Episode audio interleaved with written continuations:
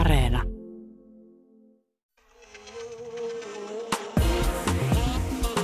Yle Puhe ja Yle Areena. Naisasiatoimisto Kaartamo et Tapanainen.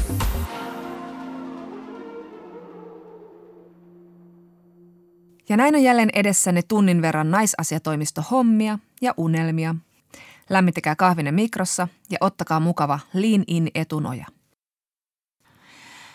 Tänään jatkamme kesällä alkanutta tärkeää keskustelua musiikkialan miitsuusta ja siitä, mikä on oikein tehnyt Suomi Raps-skenestä niin naisvihamielisen, sillä sitä se tuntuisi olevan. Fanni Noroila on Sofa-yhtyeestä tuttu räppäri ja yksi Suomi Raps Too Insta-tilin perustajista, ja hän kertoo, mitä näiden kokemuksien jakamisesta on oikein seurannut. Murtuivatko hyväveliverkostot ja aukesivatko skenen jäbien silmät viimein? Perehdymme myös ilmiön nimeltä vapaa synnytys. Miksi naiset kohdistavat toisiinsa puoskarointia, joka voi olla hengenvaarallista? Ja isofeministi jatkaa ajan hermolla kertomalla, miksi mikään pseudotieteellinen terveysuskomus ei ole toista vaarattomampi. No mittei, Jonna. Geisha-kuulat on paikallaan ja ikuisen tulen liekki kohdussa palaa, niin jaksaa tämänkin viikon taapertaa eteenpäin patriarkaati suos. Joo, ja että sitten voi kellahtaa kotisohvalle makaamaan suoratoistopalvelujen ääreen. Eli mä oon siis tässä nyt jo katsonut kaikki laadit tyhjiksi, joten mä odotan tulevaa Sinkkuelämää-sarjan uutta kautta. Ahaa, semmoinen on tulossa. Semmoinen on tulossa taas. Se on tämmöinen 10-osainen reboot, uusi kausi nimeltään And Just Like That. Ja se on tulossa vielä tämän vuoden puolella. No, sitä sopii toivoa, että se on parempi päätös sarjalle kuin ne kaksi kauheaa elokuvaa. Siellähän Carrie hääpuvussa hakkasi kukkapuskalla Mr. Biggiä. Never forget.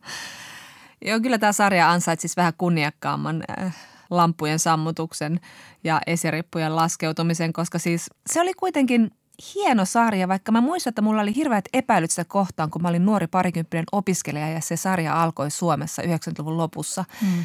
Ja mä muistan istuneeni Helsingin Karhupuiston ratikkapysäkillä ja katselleeni sellaista isoa mainostaulua, jossa Carrie Bradshaw istuu alastomana läppäri sylissään. Ja sä olit heti, että tää on mun tulevaisuus. Ja sitten mä kohensin mun silmälaseja ja olin närkästynyt valmiiksi. Mutta sitten se sarja itse asiassa oli tosi mainio. Ihan jo siinä, miten radikaali se oli, että se kuvasi 4 naisen elämää ja heidän ystävyyttään. Mm. Toki se oli ihan överiä drinkkien siemailuja ja kenkien shoppailua, mutta eihän nyt kaikkea voi nyt saada samalla kertaa. Niin. Sinkkuelämää-sarjahan on vanhentunut kuitenkin jokseenkin tyylikkäästi, jos vertaa vaikka Frendeihin, jota on sitten jälkikäteen syytetty erilaisista misogyniasta ja rasismista ja niin poispäin. Mutta kun katsoo näitä 2000-luvun taitteen suosikkisarjoja, niin kyllä ne aika liljan valkoisia on ja terveitä, varakkaita, menestyviä ihmisiä, joilla on pienen pieniä ongelmia siinä, että ketä suikkasisi tänä iltana. Joo, ja vähemmistöt on kuvattu stereotyyppisesti, jos ollenkaan. Mm. Mutta nyt tätä sarjaa odotellessa, niin mä oon huomannut, että maailma on keskittynyt miettimään myös aika paljon sitä, että ovatko nämä päätähdet sitten vanhentuneet hyvin.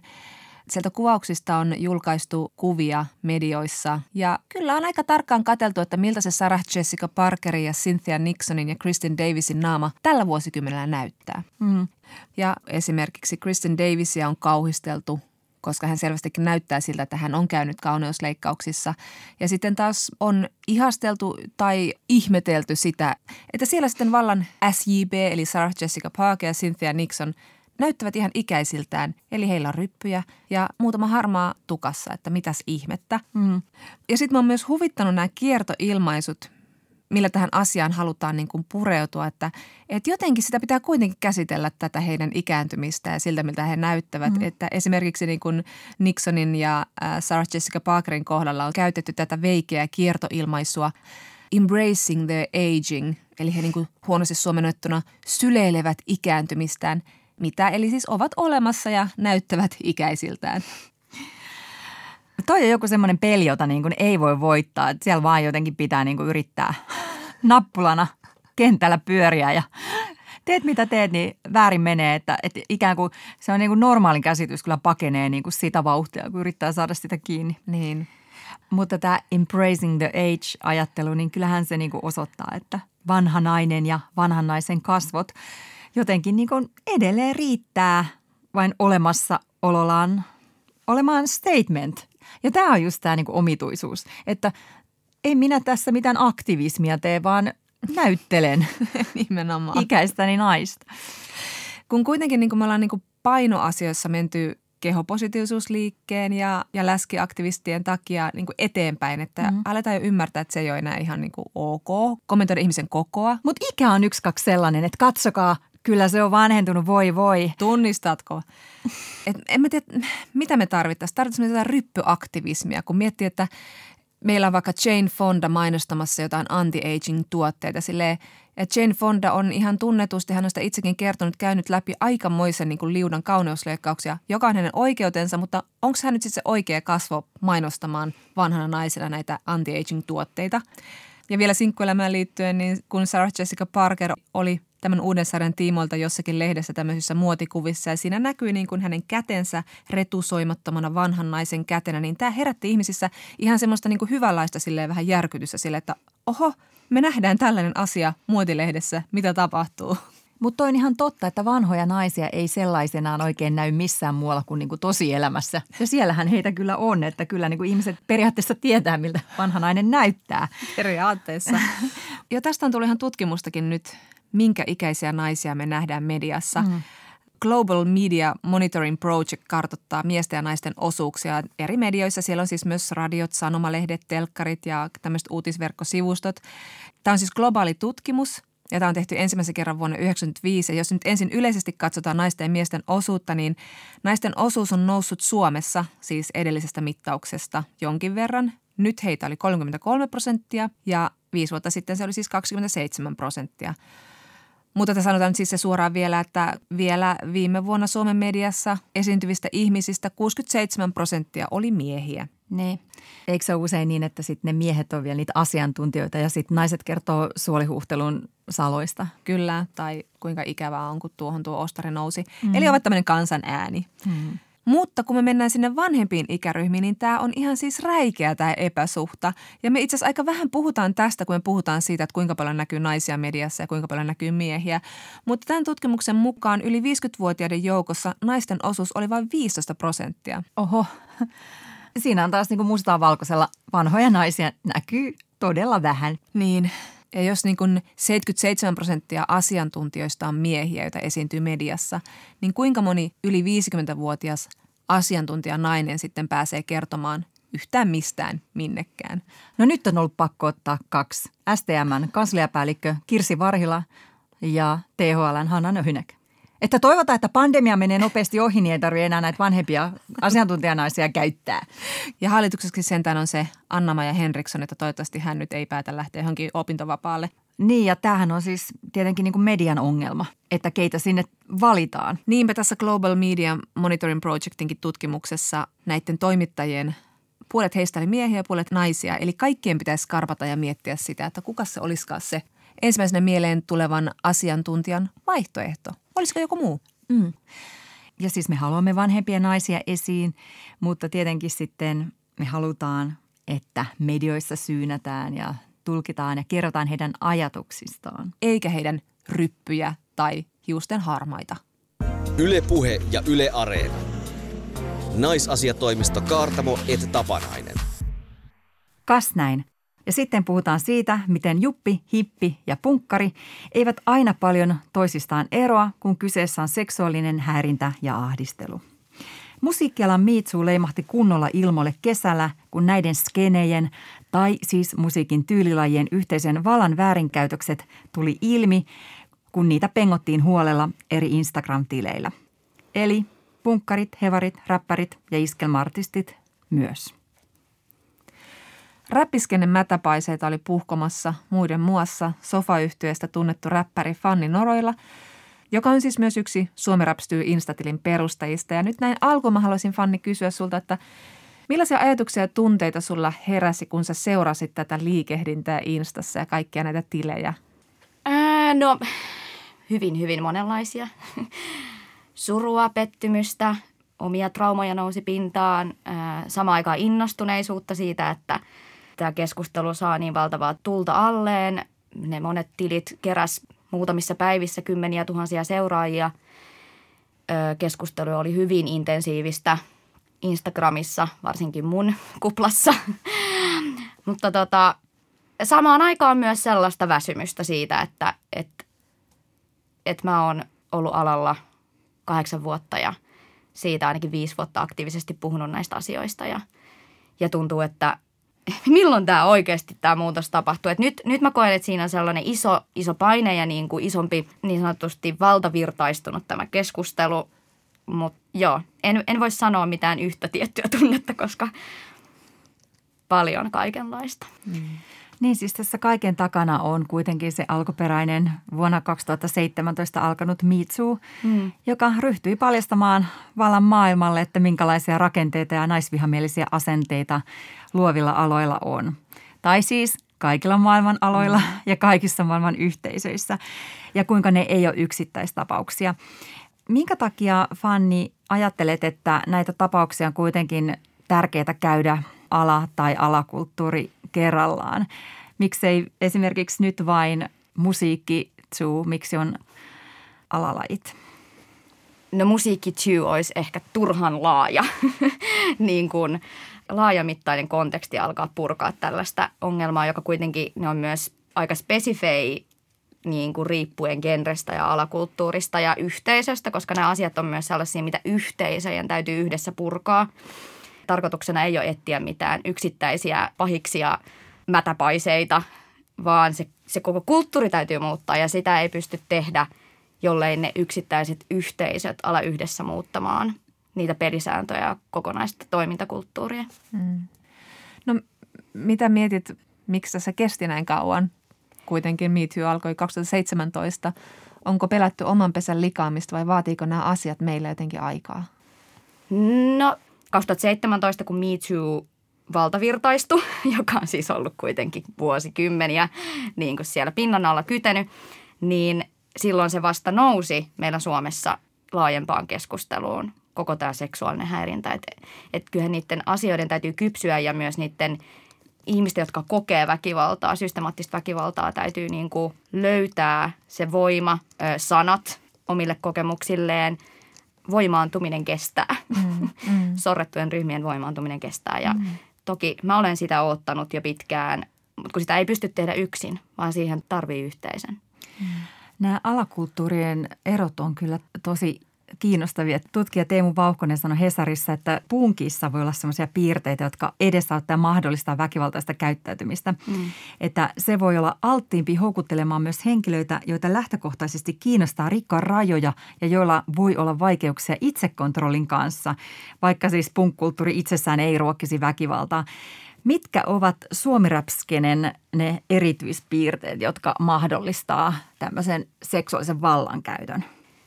No, Suomi Rapissa isoimmat hahmot ja artistit on miehiä ja kulttuuri on hyvin, hyvin maskuliininen ja maskuliiniset ilmaisutavat ja arvot on korkealla, joten se mahdollistaa sitä, että naiset jää jalkoihin tai että se tuottaa sellaista maskuliinisuutta, joka ottaa tilaa sellaisella tavalla, että se vie tilaa muilta.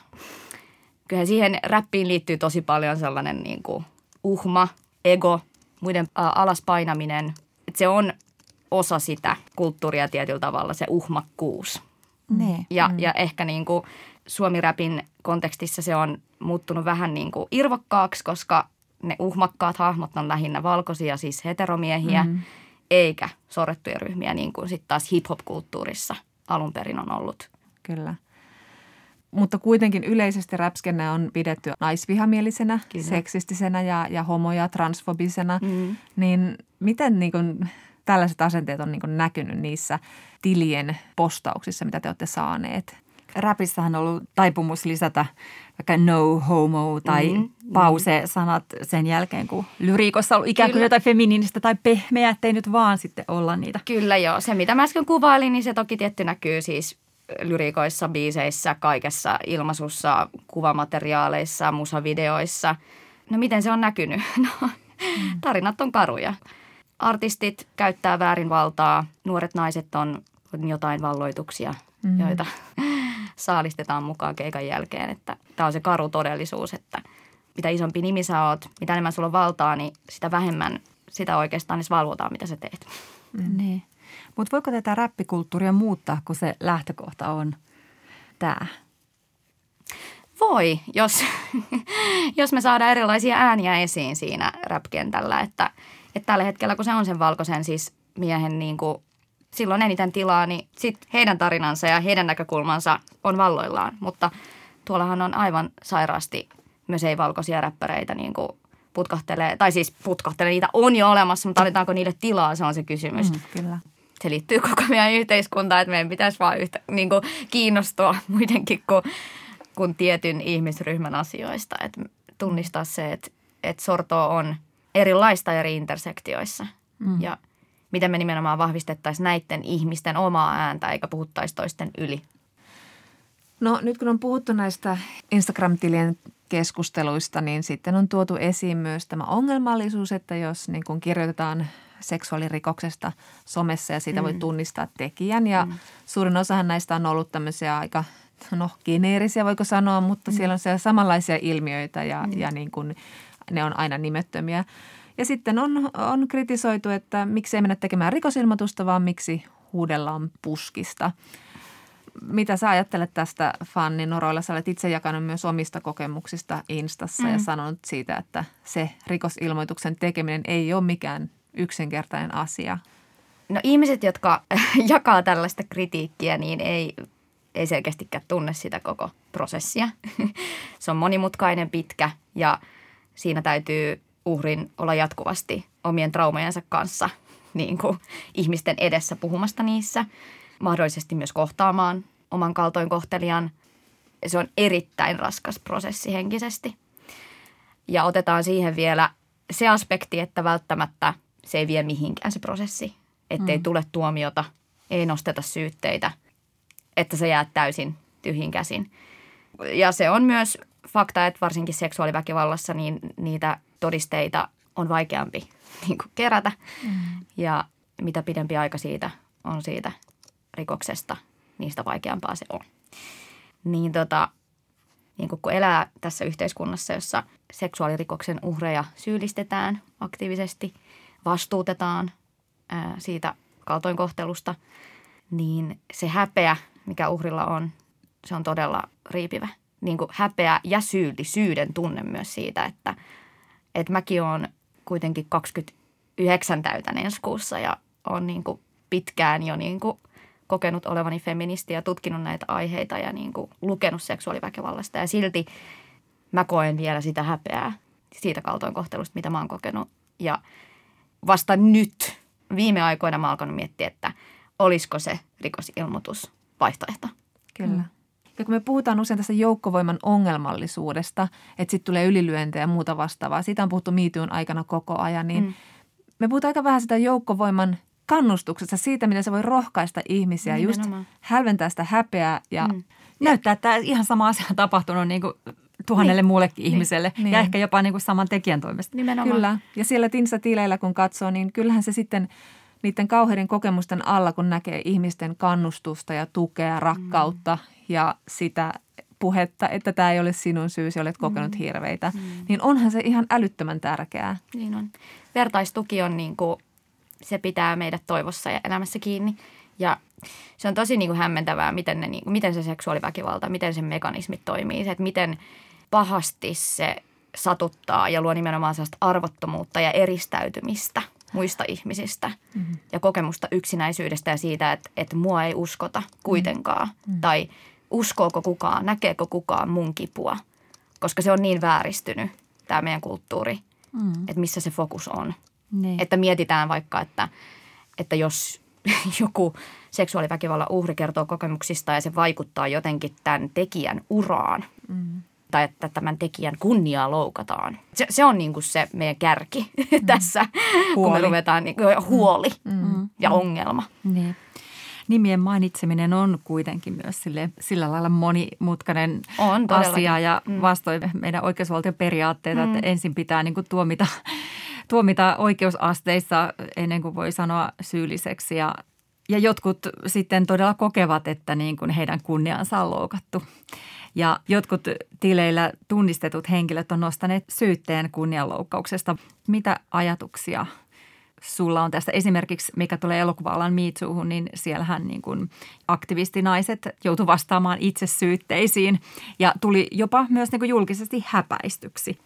No totta kai tämä on monimutkainen kuvio ja nimenomaan niin kuin oikeusjärjestelmä on rakennettu tietyllä tavalla, mutta kyllä mä silti koen, että tässä on vääristymää ja todella paljon vääristymää ja miten sitä valtaa käytetään. Kyllä se mun mielestä on sellainen kohta tämä kunnianloukkaus meidän niin kuin laissa, mitä pitäisi vähän tarkastella, että ketä se suojelee, kenet se asettaa ahtaaseen rakoon.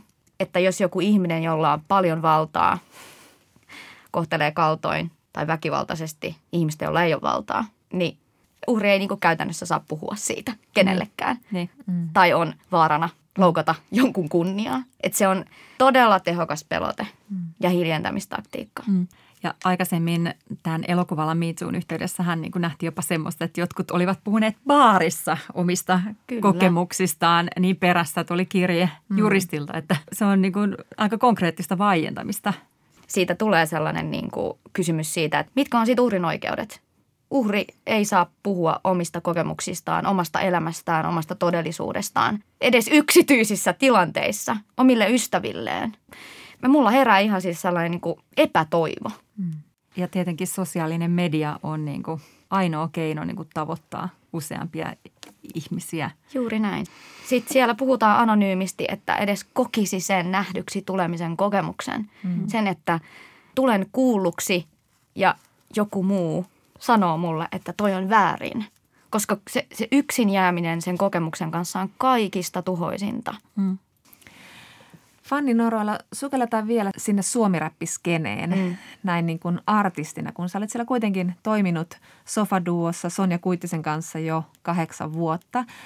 Kerro vähän niistä kokemuksista siellä, että millaista se on ollut tämä 8 vuotta ja kerro, onko siellä jokin muuttunut, kun me kuitenkin nyt puhutaan just siitä, että sieltä on päässyt ääneen enemmän mimmejä ja erilaisia vähemmistöjä. Meillä on Jeboja ja Adikia ja F ja kaikkia muita mahtavia artisteja. Onko tapahtunut muutosta ja millaista muutosta? No, sähän sen sanoit jo, että on tapahtunut muutosta ja tosi paljon sen 8 vuoden aikana.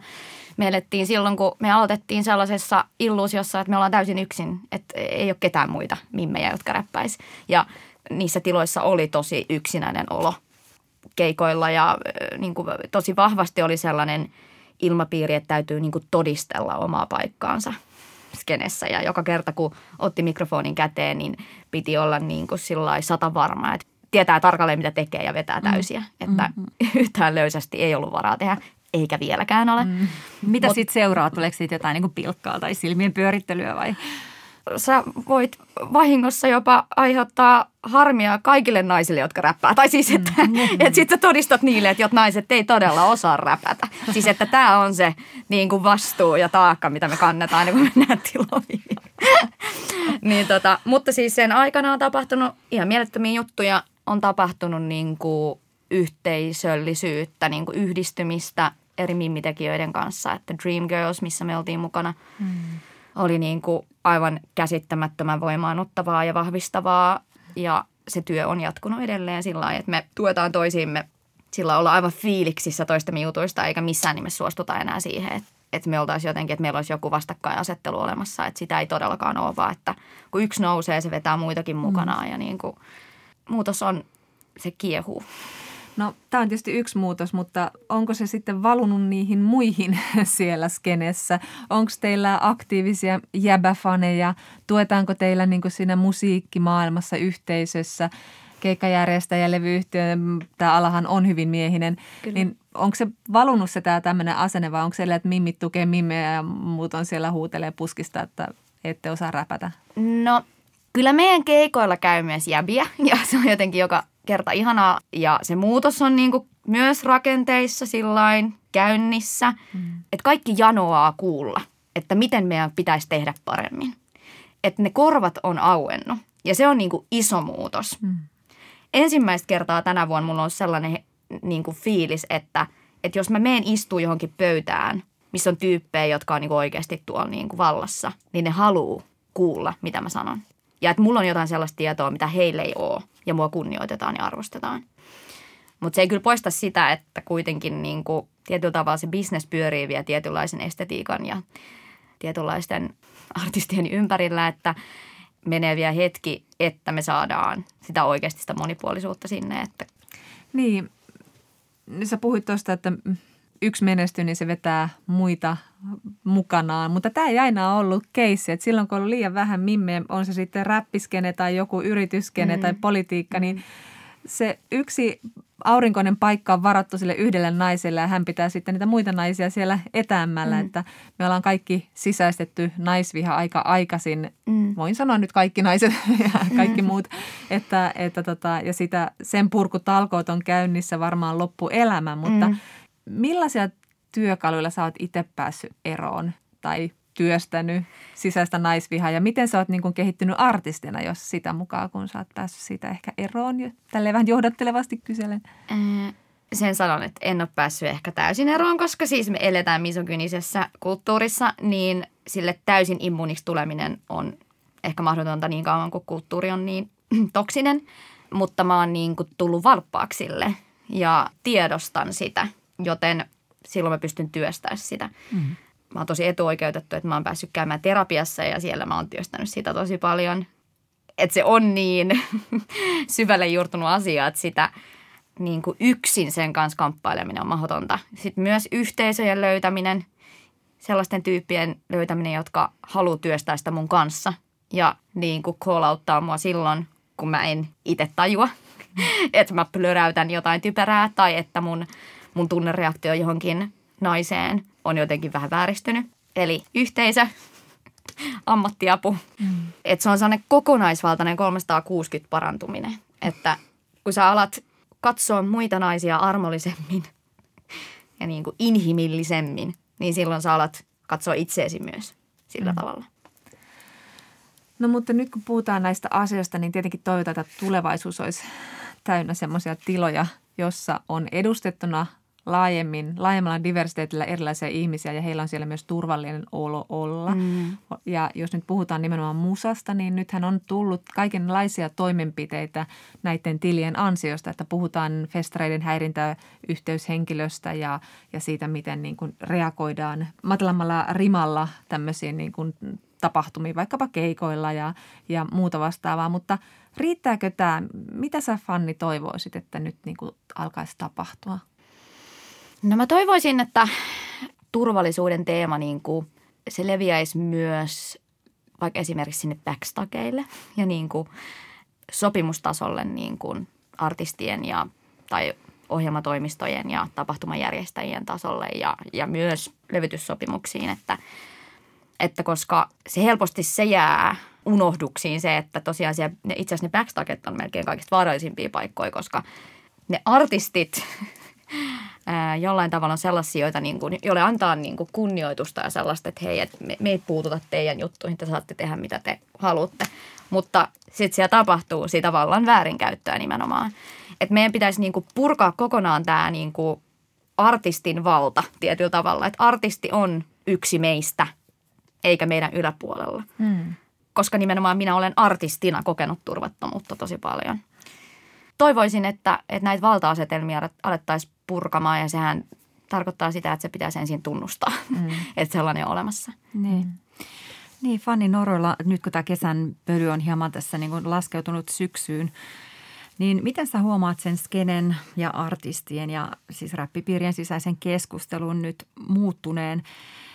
Tunnistetaanko ja tunnustetaanko siellä jo miestenkin keskuudessa, että ei niin, että puolustaudutaan vaan sellaiset, ei helvetti, meidän täytyy niin kuin muuttua, räjäyttää tämä koko juttu, muuttaa tätä kulttuuria, nähdä tämä niin kuin, miten tämä on mennyt. Please vastaa joo. Aiku mä voisinkin. Aika hiljasta on ollut, täytyy sanoa. Muutamia tyyppejä rapskenestä miehiä on liittynyt keskusteluun, mutta valitettavasti mun täytyy sanoa, että ne on muutamia vaan. Että ei ne tyypit, joilla oikeasti on sanavaltaa ja valtaa siellä skenessä, niin ei ole sanonut yhtään mitään. Siis edes defensiivisesti, vaan täyttä hiljaisuutta. Ja se on aika karmivaa. Miten sä analysoisit sitä, että jos on semmoinen musaskenen mukava jäbä, niin eikö jotenkin ajattele, että se asia kuuluu itselle, että se on vain ne ongelmatoimijat? Vai miksi sitten on niin vaikea nähdä sitä, että olisi syytä osallistua keskusteluun ja antaa tukensa näille uhreille? No siis mä en niin kuin kaipaa yhtään sellaista performatiivista tukea. Mä uskon, että siellä on paljon tyyppejä, jotka tunnistaa itsensä niistä tarinoista.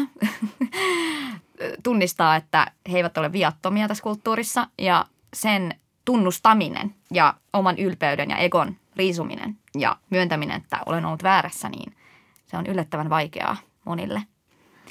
Niin mieluummin sit pysyy sivussa, jos se ei oikeasti ole valmiit sillain niin kuin oikeasti syvällisesti kaivamaan niitä omia väärinkäytöksiään tai sellaisia niin kuin tilanteita, missä on ollut mahdollistamassa, sulkenut silmänsä, kääntänyt selkänsä väärinkäytöltä. Niin.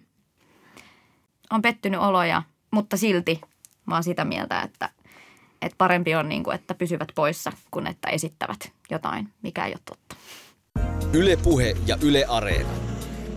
Naisasiatoimisto Kaartamo et Tapanainen. Kas näin.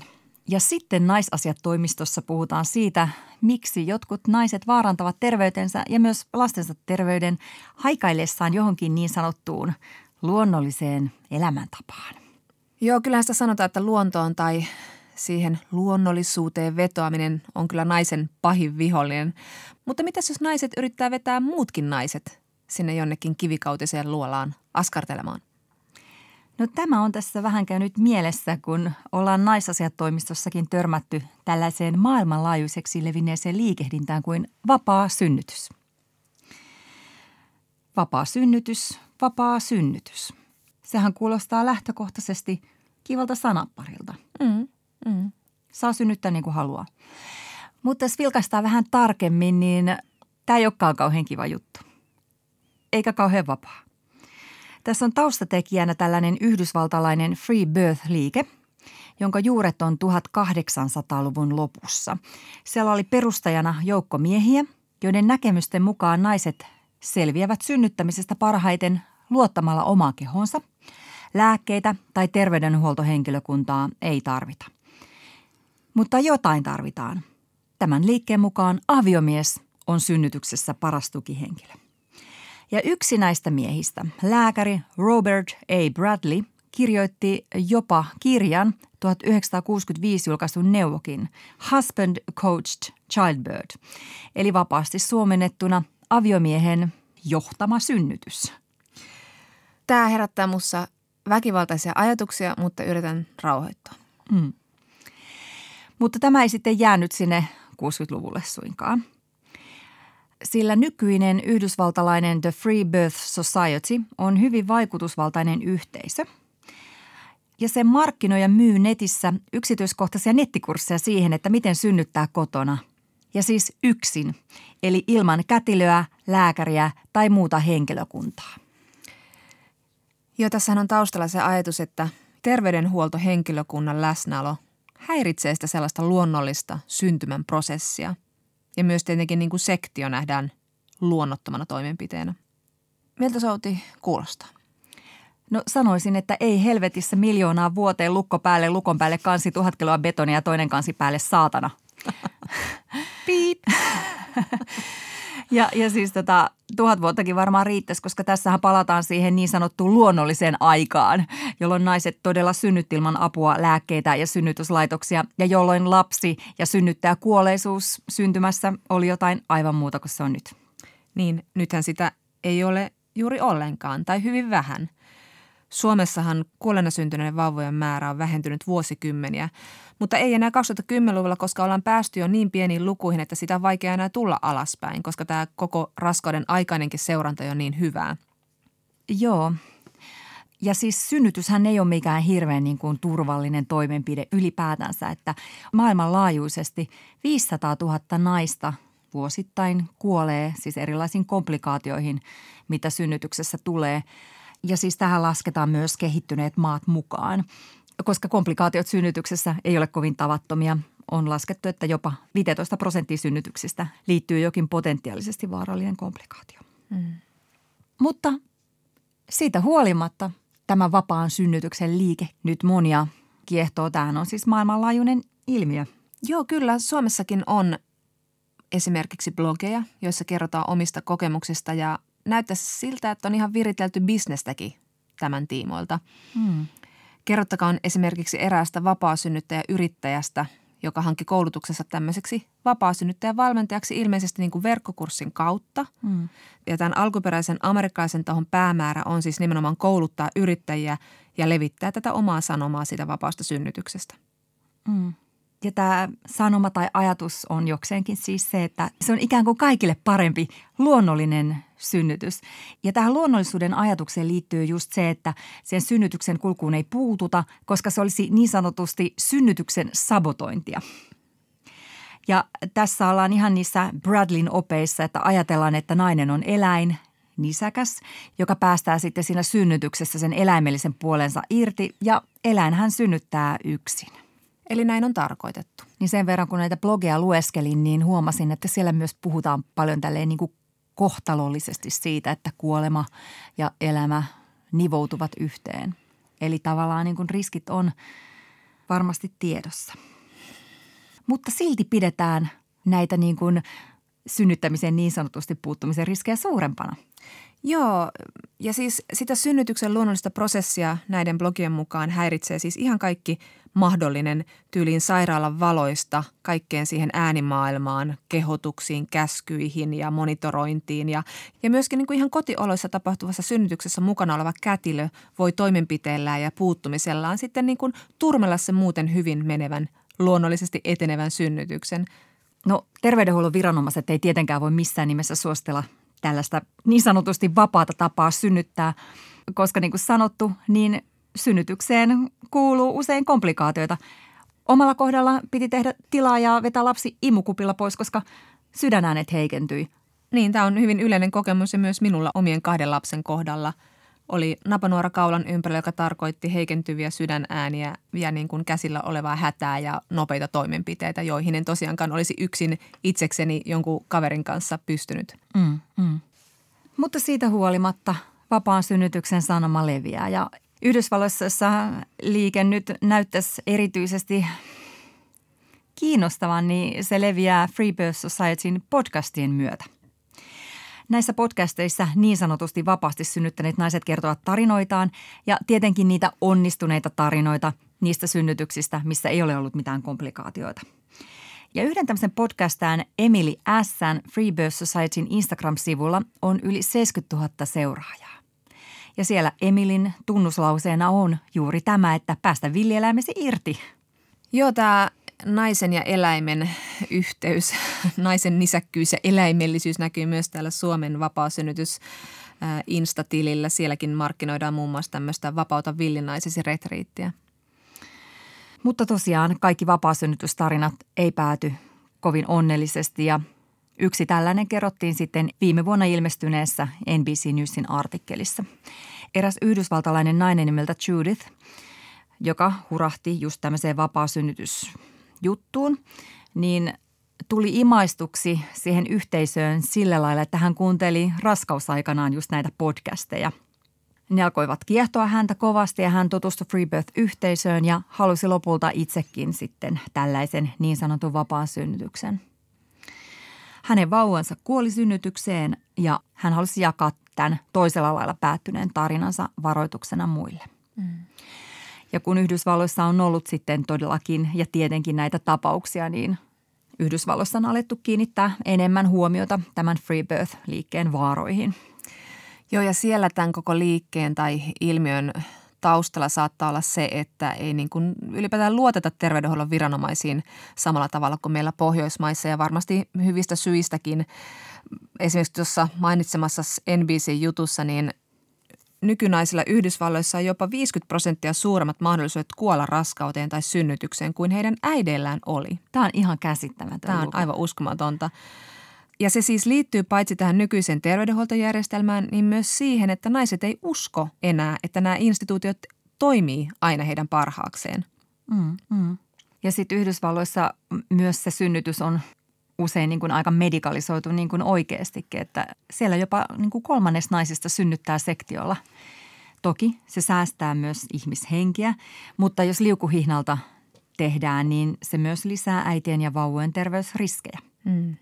Ja kyllähän siellä takana on myös se, mistä on myös Suomessa puhuttu viime vuosina paljon, eli kielteiset synnytyskokemukset. Niin. Meillähän on ollut tätä liikehdintää, tällaista niin sanottua synnytysväkivaltaa vastaan. Mm. Ja sitten meillä on ollut myös tämä Minä myös synnyttäjänä -kampis. Ja näissä siis halutaan korostaa ihmisen, eli myös siis synnyttäjän oikeutta määrätä itse kehostaan.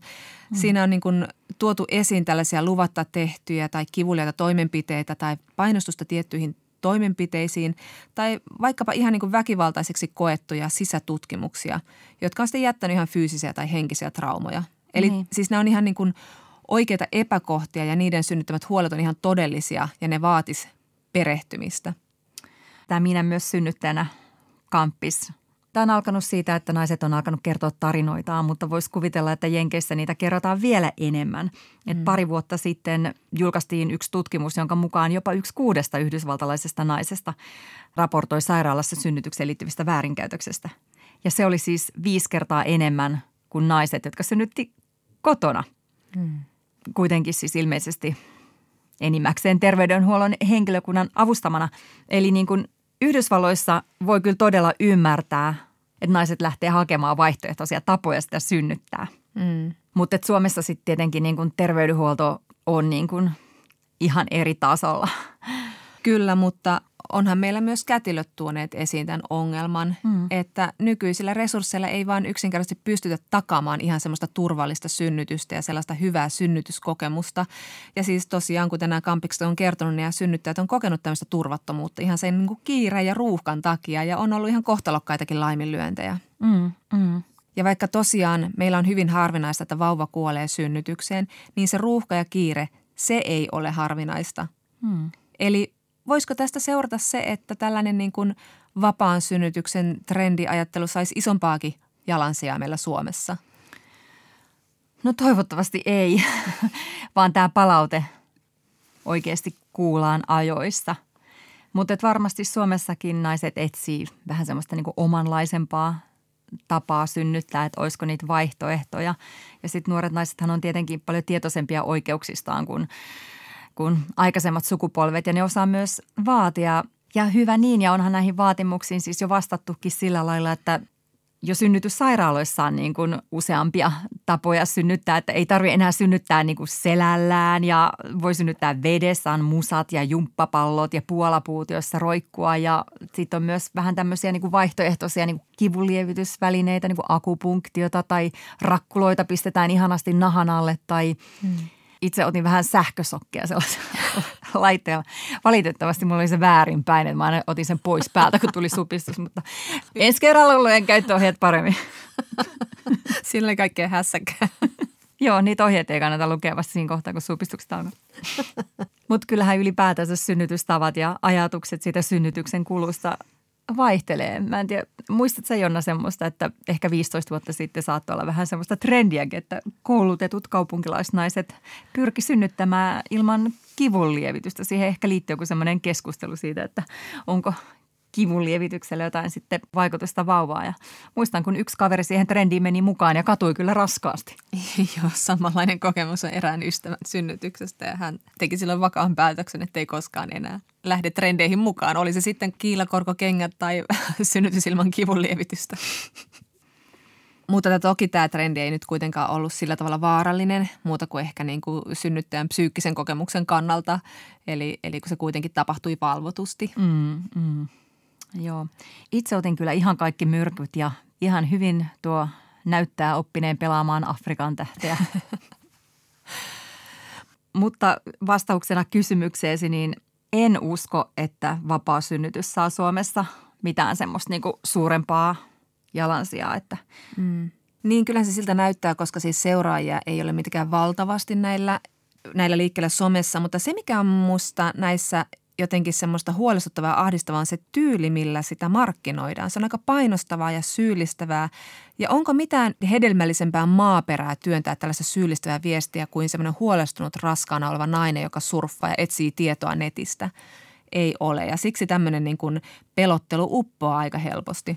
Joo, mä törmäsin Twitterissä tämmöiseen digitaaliseen flyeriin, jossa siis kerrotaan, kuinka sektio ei ole synnytys, vaan ryöstö. Ja erityisesti se on syntymän ryöstö vauvalta. Ja kuka hyvä äiti nyt haluaisi vauvaltaan syntymän ryöstää? Twitterissä tämä nyt sai sellaisia kommentteja, että no, jos äidilleni ei olisi tehty sektiota, niin en olisi hengissä. Niinpä, koska siis synnytyksestä ei jaella mitään tyylipisteitä, vaan tärkeintä on se, että lapsia synnyttäjät ovat hengissä ja voivat hyvin. Niin, sitä tarkoittaa turvallinen synnytys. Mm. Koska ehkä se tosiaan on vain unohtunut meiltä, miten vaarallista se synnyttäminen on ollut.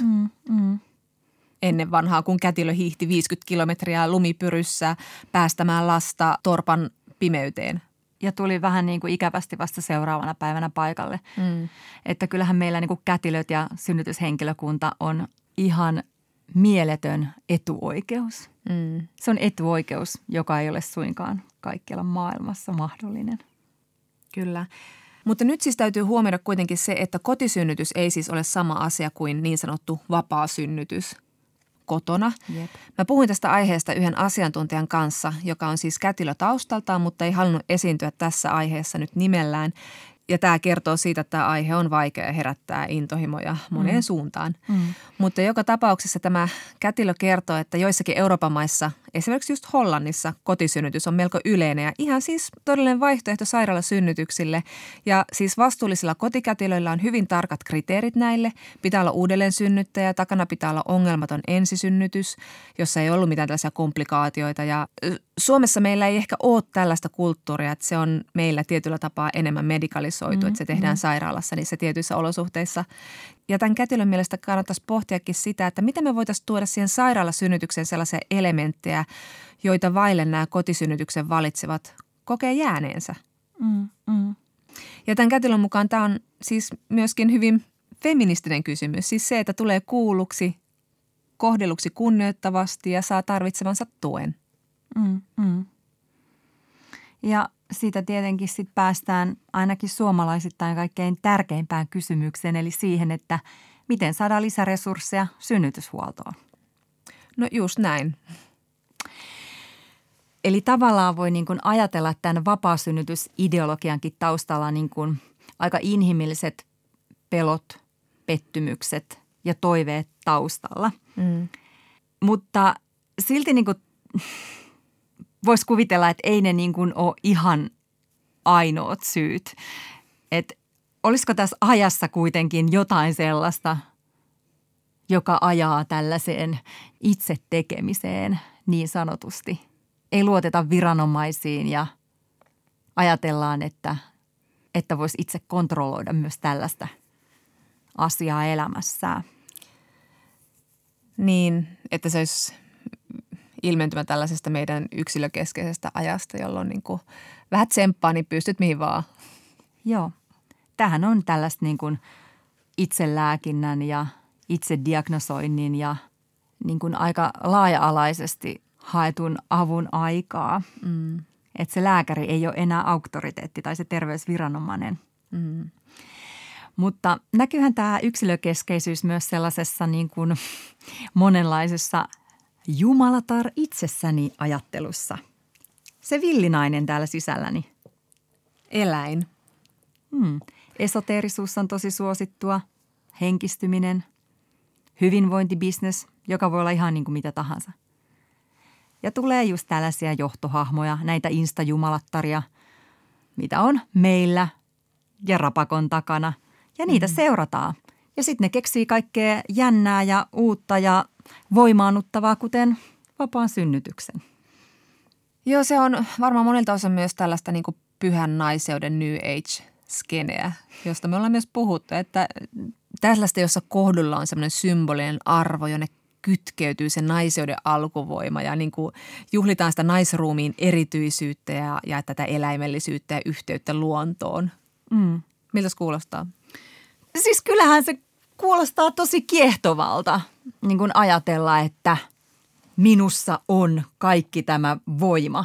Ja sitten kun tulee tällaisia ajatuksia, niin yhtäkkiä se medikalisaatio alkaa niin kuin näyttäytymäänkin aika demonisena voimana. Että onhan tämmöinen ajattelu niin kuin hirveän voimaannuttavaa naisille, voi olla. Siis kyllä me korostetaan aina tämä järkeä ja niin kuin ollaan alettu niin kuin vasta viime vuosina miettiä ihmistä tämmöisenä psykofyysisenä kokonaisuutena. Se tarkoittaa myöskin, että meidän keho voi toimia eri tavoin, mitä me niin kuin uskotaankaan, että se voi. Mutta kyllä mä haluan sinne rinnalle sen niin kuin vuosisatojen kehityksen, mitä on tehty lääketieteessä. Mä haluan sen kaiken sinne, koska jos mulla puhkeaa umpilisäke, niin en mä anna sen luonnollisesti puhjata tai en mä anna mun niin kuin hampaan mädäntyä suuhun, koska se on luonnollinen tapa sen, sinne niin kuin, sen juuren tulehtua, vaan niin kuin, kyllä mä turvaan ihan lääketieteeseen ja kehitykseen ja uskon tieteellisiin edistysaskeleisiin, varsinkin jos kysymyksessä on niin kuin kahden ihmisen elämä. Mm. Vielä 50 vuotta sitten ihmisten eliniän odote oli luonnollisesti hirveän paljon lyhyempi kuin se on nyt. Yle Puhe ja Yle Areena. Naisasiatoimisto Kaartamo et Tapanainen. Kas näin. Ja samasta aiheesta jatketaan, kun kohtaamme luolakarhun klaanin suuren esifeministin. Lähestymme häntä Siirin lähettämällä kysymyksellä. Minua kiinnostaa naisiin kohdistettu puoskrointi ynnä muu pseudotieteilyt ja someryhmät, joissa levitetään uskomuksia ja kannustetaan toisia naisia uskomaan niihin, kuten vapaa synnytys. Minussa herättää suurta surua nähdä naisten yllyttävän toisia naisia toimimaan tavoilla, jotka voivat pahimmillaan vaarantaa ihmisten henkiä. Kuka tästä hyötyy ja miten vai mistä ihmeestä on kysymys? Niin, no niin kuin me tuossa äsken edellä pohdittiin, niin tässä voi taustalla olla paitsi sitä pettymystä terveydenhuoltoon ja sitä, että ei ole tullut kuulluksi, tai sitten tätä individualismin aikakautta, jolloin todella uskotaan, että minä tiedän itse paremmin ja katon piip Googlesta. Ja sittenhän tähän niin kuin yksilöllisyyden aikakauteen liittyy varmaan myös se, että perinteiset uskonnothan on menettäneet hehkuaan ja tilalle on tullut tätä henkistymistä. Ja sitten siihen henkistymiseen hän voi liittyä ihan mitä vain. Meillä ei ole enää yhtä jumalaa, meillä on paljon jumalia ja aika monella niistä on Instagram-tili. Niin, ja sitten show me the money, se on myös business. Aina pitää miettiä, kuka hyötyy taloudellisesti tai ideologisesti tällaisesta jonkinlaisesta matkasaarnaamisesta. Mm. Esim. nämä käsitellyt vapaasynnyttäjät on varmasti omasta mielestään tärkeällä asialla olevinaan, mutta se on myös business. Siitä saa moni elantonsa guruna, kouluttajana, podcastajana. Samoin kaikki pseudoterveystuotteet, epävitamiinit, hopeavedet, virtsanjuontikuuri. Rahaa tulee ovista ja ikkunoista. Niin, mutta eikö siinä kuitenkin juoda omaa pissaa? Että siinä ei tarvitse tavallaan maksaa, vai pitääkö siinä ostaa joku opastus-DVD-paketti? Varmasti se tekee kokemuksesta paremman. Niin, nämä kaikki on rahulihommaa.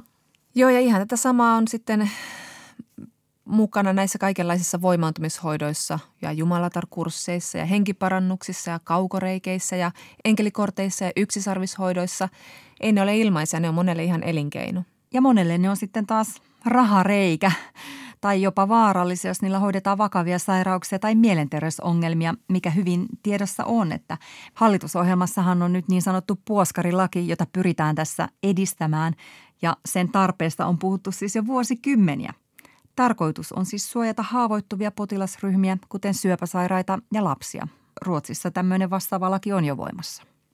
Joo, mutta toki tähän niin sanottuun puoskarilakiin liittyy myös se, että tämmöiset erilaiset vaihtoehtohoidot, niin niitä ei ole tutkittu edes samoin kuin vaikkapa lääkkeitä tai terveydenhuollon laitteita. Eli ei ole myöskään mitään näyttöä, että ei toimisi. Mm. Eli voiko silloin siis ajatella, että jos jollekin on hupia ja lohtua näistä ja sitten tieto siitä, että tämän hassun asian hyödyistä ei ole lääketieteellistä näyttöä, niin mikä siinä vai mittee? No me kysyttiin tätä meidän feministisen salaseuran jäseneltä, Oulun yliopiston tutkija Pauli Ohukaiselta. Hän on tutkinut näiden terveysväittämien todenperäisyyttä ja pitää tervettä skeptisyyttä blogia. Ohukainen jakoi Facebookissa jo tuon vapaasynnytysjutun yhteydessä mainitun NBC Newsin jutun, jossa siis tämä lapsensa menettänyt Judith kertoi äärimmäisen surullisen tarinansa. Ja Ohukaisen pointti tässä ei ollut sinänsä se vapaa tai kotisynnytys, koska tapauksessa ei ollut takeita siitä, että olisiko tämä vauva menehtynyt joka tapauksessa, mutta Ohukaisen pointti oli, että Judith joutui siis väärien uskomusten ja vahvan sosiaalisen median heimon aivopesemäksi. Ja Pauli Ohukainen halusi kommentoida Natille aihetta vähän niin kuin laajemmasta perspektiivistä, mitä tulee erilaisiin uskomuksiin ja hoitomuotoihin. Eli hänen mielestään meidän ei pitäisi jäädä pinnallisesti jumiin siihen, että onko vaikka jokin hoito toimiva vai ei, vaan lähestyä asiaa soveltaen aiheesta toiseen. Eli kun olemme hyviä ajattelijoita yhdessä aiheessa, on helpompi ajatella hyvin jossain muussakin. Ja huolestuttavasti myös toisinpäin. Jos ajattelemme jotain asiaa huonosti, meidän on helppo ajatella muitakin asioita huonosti. Ohukainen sanoi, että toisin sanoen, jos annamme pikkusormen jossain asiassa pseudotieteelle tai salaliittoajattelulle, siihen on helpompi sortua monessa muussakin asiassa. Tämä puolestaan voi johtaa yhä heikkenevään keskustelukulttuuriin, yhteiskunnan sirpaloitumiseen tai jopa kansallisen turvallisuuden vaarantumiseen. Misinformaatio voi olla haitallista ja jos kansa ei kollektiivisesti osaa käsitellä sitä, se pääsee leviämään valtoimenaan. Siksi Ohukaisen mukaan kaikenlaiset pohdinnat vaikka jonkun yksittäisen reikihoidon ympärillä on lopulta pieni pisara, mutta jos sen osalta sorrumme uskomaan parantaviin energioihin, saattaa joku muukin huuhaa tuntua toisena hetkenä houkuttelevalta. Niin, että jos tuntuu, että joistain taikatipoista tai enkelihoidoista tai vapauta villinaisesi kurssista on pitkä matka vaikkapa siihen, että haluaa vapaa synnyttää kotona vailla ammattilaisia, niin kannattaa tunnustella uudestaan. Joo. Ja siinä kaikki tältä erää. Ensi kerralla puhumme siitä, millaiset kodit ja kaupungit ovat feministisiä. Arkkitehti Jenni Reuter kertoo, miksi on aika kuunnella heitä, joille niitä tiloja ja taloja suunnitellaan. Puhumme myös siitä, vähentääkö alojen naisistuminen niiden painoarvoa, kuten vaikka politiikan, niinhän meitä aikoinaan peloteltiin. Ja jos kiinnostus politiikkaan ja demokratiaan vähenee, mitä tulee tilalle? Nyt näkemiin. Näkemiin. Kemiin, miin, miin. Yle Puhe ja Yle Areena. Naisasiatoimisto Kaartamo et Tapanainen.